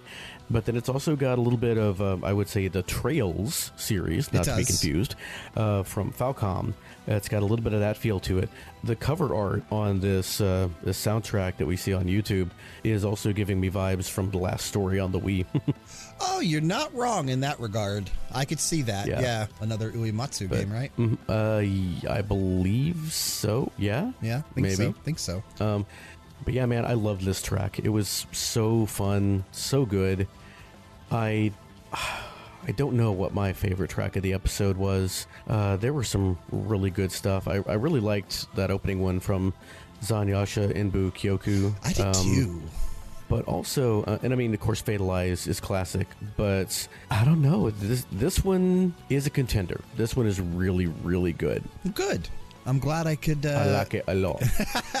I'm glad I could bring something that you you might consider the the track of the episode. I I mean I think it's fantastic, right? That's why I brought it. But Mm-hmm. it, it's so classic Sakuraba too. In a time period, It right? is, Exist yeah. Archive released in 2015 in Japan. We would get it here in the states in 2016. Um, you know, he had been in the industry for over 20 years at that point, right? Like yeah. 25 plus years at that point and kind of knowing the sound that he's developed for himself and what he's famous for and then taking it and expanding on it i think with this track right because as you mentioned I think so. Yeah. it, it has that Tales feel but it also does some different stuff there to set it apart and make it stand on its own which i think is really cool it to does. Yeah, definitely goes some different places. Um, yeah, really, really great sound, and like like we said, a departure from the one that came before and the one that comes after. Which I think if I have a feeling if you were picking your favorite track of the episode, it would probably be this next track. It would absolutely be Nameless Song from Dark Souls. Yeah, the track that I closed out my block with there. A another very slow, very tragic sounding song. This is the credits theme for Dark Souls. And See, you mentioned we all know Dark Souls. Uh, I thought I knew the Dark Souls sound, but when I think of Dark Souls, I think of like Taurus Demon. Okay. this is, uh, you know, I think of that prog goth orchestral rock, but this is a whole other thing. And ag- again, very different from a lot of what we have heard tonight. This is just gorgeous, ethereal, haunting sadness, beautifully orchestrated, a lot of open space, and it just really lets it breathe and lets the emotion fill in all those musical gaps. Um, really great song, dude. Really, really great stuff. Yeah, it's probably it's probably not my favorite from Dark Souls. We have played my favorite track from the original Dark Souls before on the show because otherwise that would have been what I brought to the episode today, and that would be um, Gwyn, Lord of Cinder. I think is oh, probably yeah. the strongest track from the original Dark Souls. That one I do know. Really great song. I am, and, and I, I, I think everybody knows this about me. Outside of JRPGs, which is probably my go-to genre that I always am playing, Souls games are my next big love. Right? Like I am a massive fan of From Software. I have been hooked on this formula since Demon Souls on the PS3, carrying it into Dark Souls one, two, and three. Obviously, Bloodborne in there. Obviously, Sekiro. And now this year, with the incredible release of Elden Ring, FromSoft is like S plus tier in terms of game development at this point. It's just absolutely incredible Man. what they do. And How awesome! How awesome would it have been if Sakuraba had composed the music for Elden Ring? I see. I, that's my my only thing is that he didn't stick with Dark Souls, did he? Like they kind of went elsewhere. Yeah, After they did kind of. yeah, like he didn't It's, actually. it's it's an odd it's it's an outlier in that way that he didn't like stick with the series, but because he worked on Dark Souls 2. He did work on Dark Souls 2 with Yuka Kitamura. Um, okay. And then did Kitamura go on to do Dark Souls three, or was it somebody else? Kitamura was on Dark Souls 3. Masakuraba still contributed to Dark Souls 3, but he was not featured on Bloodborne, was not featured on Sekiro, was not featured Mhm. on Elden Ring, and also Yeah. did not compose the music for Demon Souls either. Ah, so okay. I wonder. now, did Demon Souls come first? Demon Souls was first, yeah. Okay, I wonder if they ever do a Dark Souls 4, if Sakuraba would return. I feel like he would have to do at least like the title theme, you know? Yeah, he does that a lot. Just the title um, theme. but yeah, it's always a banger. Not to say, I mean, the Elden Ring soundtrack is great. I mean, it was Oh my wasn't God. nominated for Game of the Year? Soundtrack of the nominated Year? for Game of the Year, for Soundtrack of the Year, for pretty much every category at the Game Awards. yeah, right. Um, Which everybody knew when it came out. Everybody knew it would be. Oh yeah, that and, and God of War Ragnarok. Those are going to be your two just, top games. Just like everybody was saying Game back in March, if anything is going to unseat Elden Ring, it's going to be Ragnarok, and that's they're the big they're the big two, you know. and Um, Kyle and I have a very interesting discussion coming up on Max Level next month, or technically this month, uh, when this episode posts, because we'll everybody do our go own. check that out. Yeah, we'll do Max our own Level RPG Era been- awards. Been- dude, Max Level everything's has been, been posting. rolling, dude. Everything's Yeah. been posting on time. I've told you. It's been I'm back. been doing great, man. I'm back. Yeah. I'm excited. I always tune in. I don't listen to Max Level uh, as frequently, partly because I don't have as much podcast time, and partly because I get jealous because I can't play a lot of the stuff. Yeah. But I always tune in for your Thunderdome Thunderdome episodes and for the awards episode. Um, yeah, we have a, really good stuff. A very, very interesting discussion coming up on God of War Ragnarok versus Elden Ring. You know, Kyle is still, I think, leaning toward Elden Ring, but has yet to finish Ragnarok. And Mm-hmm. I myself have platinum two games this year, being Elden Ring and God of War Ragnarok. So I've 100%ed both of those games. And I mean, but there's been some. There have been. It, it's this has been a really great year for games. been. And I'm not gonna give it away. Stray is a fantastic yeah. game. Um, the uh, Xenoblade, the rat the rat game sequel has been getting a lot of hype. Plague Tale, Um, yep. What's it called? Yeah, Plague Tale. Uh, I still have the original Plague Tale game, and I haven't played it yet. I'm going to, but Yeah, you're missing out on a special series there with Plague Tale. Xenoblade is like the, the Nintendo front runner game for this year. Um, but yeah, still still lots of lots of great stuff out there. I was really excited to see Stray get some love at the Game Awards. Stray's a great game, man.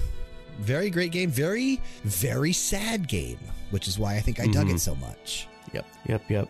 Um, but yeah, man, uh, all these games I want to play, and I'll probably get in like ten years or something. Like you know, just this year, these games that have been out for a long time, like uh, uh, Raccoon and To the Moon, that I've just now this year picked up. um, uh, oh, I was gonna, gonna tell you I got some new stuff again. Um, uh, I got Portal Two um, Okay. on, on Thanksgiving because it was like ninety nine cents. Yeah.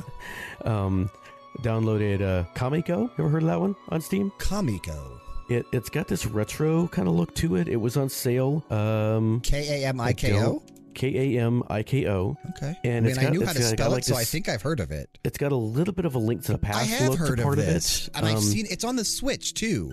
Um, Yeah, yeah. I, I'd seen I've seen this. Yeah, I've seen this. I've not played it though. Haven't played it yet. It's on my list um, when I'm when I get out from under Octopath, uh, which I am now. So I've completed the first three chapters for all eight characters, and now I'm grinding a bit before I move on to uh, Cyrus's chapter four. Cyrus the Scholar is the character I chose to be my my hub character. Yeah. Um, and on the Switch, I also picked up a few things. The Castlevania and Contra anniversary collections were on a really good sale. They might still be, probably not by the time you hear this, so sorry, but I got them for like three forty nine a piece. Um, finally finished my SteamWorld collection by downloading SteamWorld Quest Hand of Gilgamesh, which I'm excited to get into. Uh, a couple little indie games. Um, there's one called Good Night Night, which I thought was going to be like a Link to the Past thing. I've heard Doesn't of that. control quite like it. I've heard of that. It's fun. It's fun. Um, uh, a really quirky game that I just started that I'm I'm interested in. It's kind of an Earthbound like. It's called Don't Give Up, and um, it's promising to be really cool. That one I would encourage anybody who likes things like Earthbound, Undertale. It's got a lot of DNA from that. Uh, check out Don't Give Up. It looks really cool. Looking at it now, don't give up. A cynical tale. Yeah, it's it's fun. It looks it looks really cool. Look at some gameplay footage and stuff, and I think that'll I think it'll you'll know when you see the gameplay. But it's got some like really tongue in cheek, quirky, cynical writing. Um, a fold apart. You familiar with that one? Ooh, a fold apart. Kyle was uh, a big fan, I think, of that concept. Yeah, I do remember Not that. surprised. Yeah. Not surprised. So a fold apart, uh, briefly is, um, and obviously we're getting a little off topic here at the end, but a fold apart is about this couple that are um, on like a year long, um, long distance relationship, um, and they've been together for a little while, and it's about how this relationship sort of tests them, um, and kind of they're realizing they might want different things, but they also still want to be together, and it, but it's it's framed around this puzzle type game where you fold the screen and flip the screen around in order to create a platform so that they can traverse these things. And it's it's kind of an obvious metaphor for like working through emotional and mental health issues. It's Right. it's a really really cool game. Yeah. and that was on a good sale on switch and then finally there's a little kind of like puzzle rhythm shooter game um, called 64 you familiar with that No, I don't think so. I've this has been on my Switch wish list, Switch wish list for a while because it's always cheap, um, and it's hard, dude. It's it's it's so it's you you control this gun in the middle of the screen, this little cannon.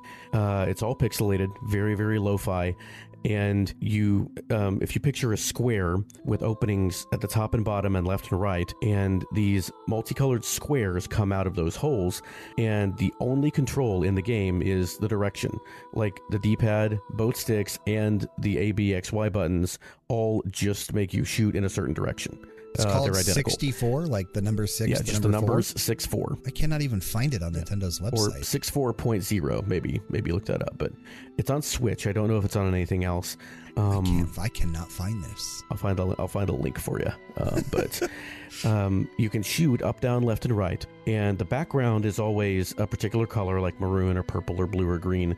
And the squares that come out of the holes are they will either match that color or they'll be a different color. I found it. You have to shoot the squares of the same color and not shoot the other ones. Um, the same color squares are quote bad guys, and the other ones are good guys.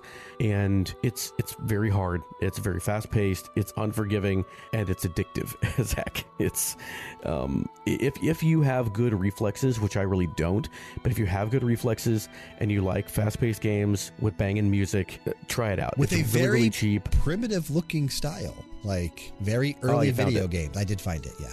Yeah, it looks like it is also on Steam. Um, but yeah, uh, at, at least e- if you look at it and it doesn't look like your thing, at least check out the soundtrack. Uh, Rainbow Dragon Eyes of Okay. the Messenger fame Yep. did a couple of tracks on this, but a lot of different people contributed to it. It's it's really good stuff. Nice. Sounds like you had a good haul. All I picked up over the last uh, last time since we sat down was Soul Hackers 2 on a Black Friday sale. Yeah, yeah, I did. I um kind of went a little crazy on Steam and and Switch over over this holiday.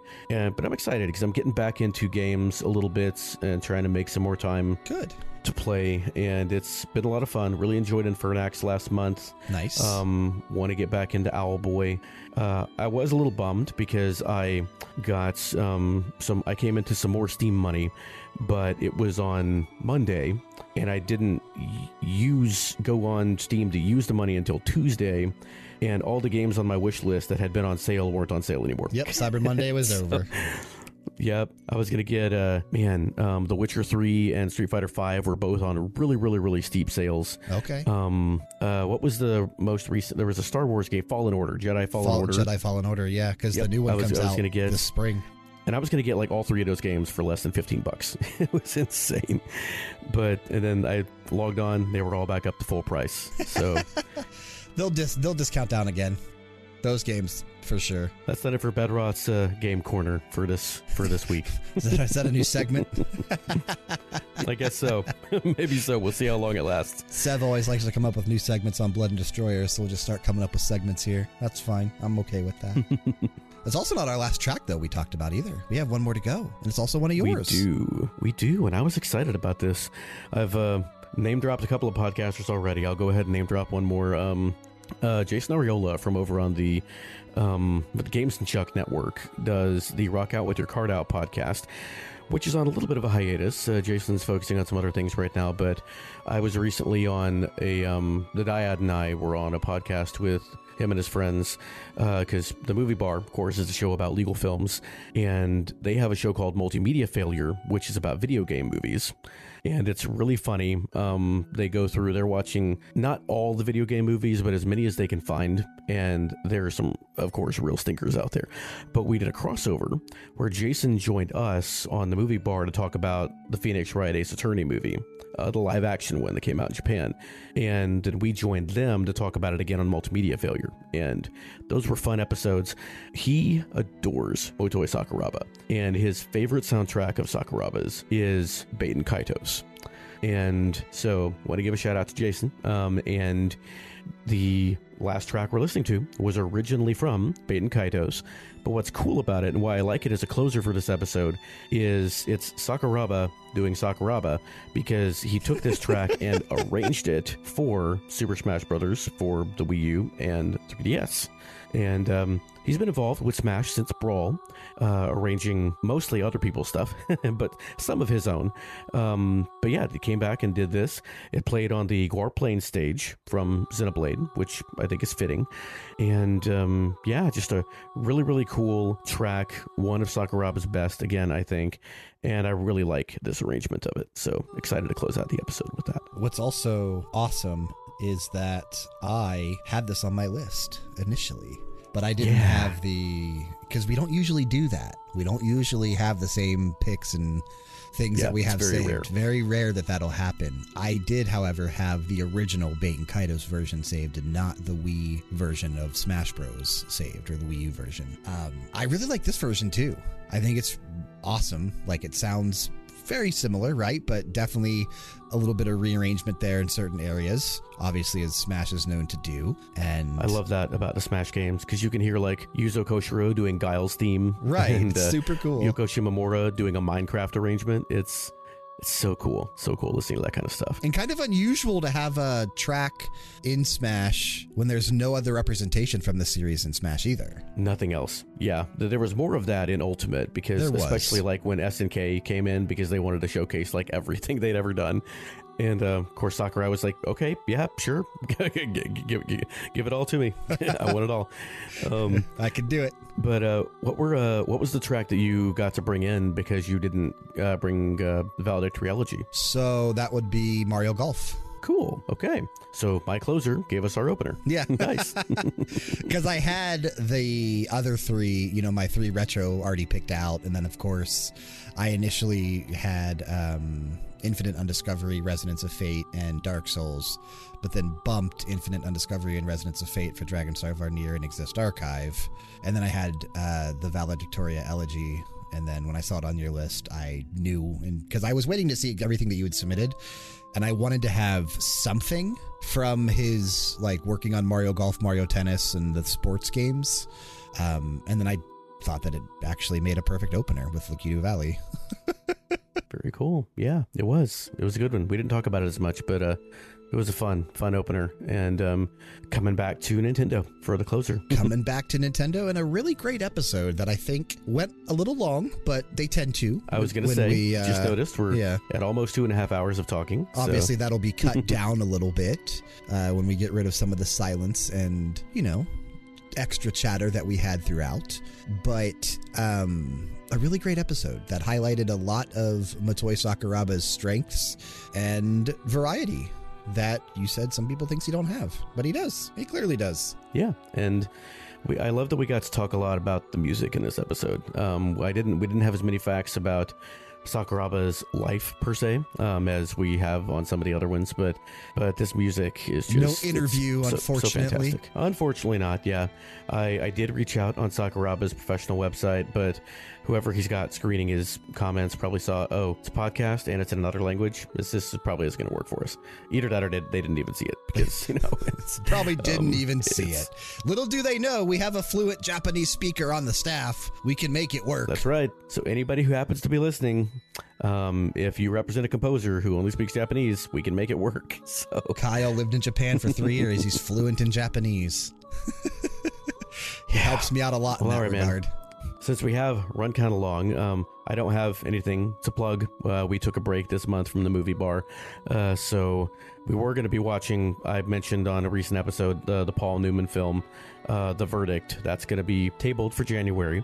Got something special coming up for Christmas that I'll talk about next episode. And um, yeah, I don't have anything to plug. I already plugged all the games I'm playing. So All right. Welp, I think that's going to do it then. That'll unfortunately bring us to the close of the show for this week. We do want to thank you for staying with us and listening to another episode of BG Mania, made possible, of course, by RPGera.com. If you like video game music, and more importantly, you like us and you want to help us grow this show, check the description box for ways you can do just that, including a link to join our Discord community. Click it, join it, and interact with us. Bedroth, what are we closing out with? Closing up the show, we have got the Valedictory Elegy from Baten Kaitos Origins, originally. This arrangement from Super Smash Bros. for the Wii U, and this was released on November 21st, 2014, and composed, as was everything else in the episode, by Motoi Sakuraba. Keep the music playing and keep it loud.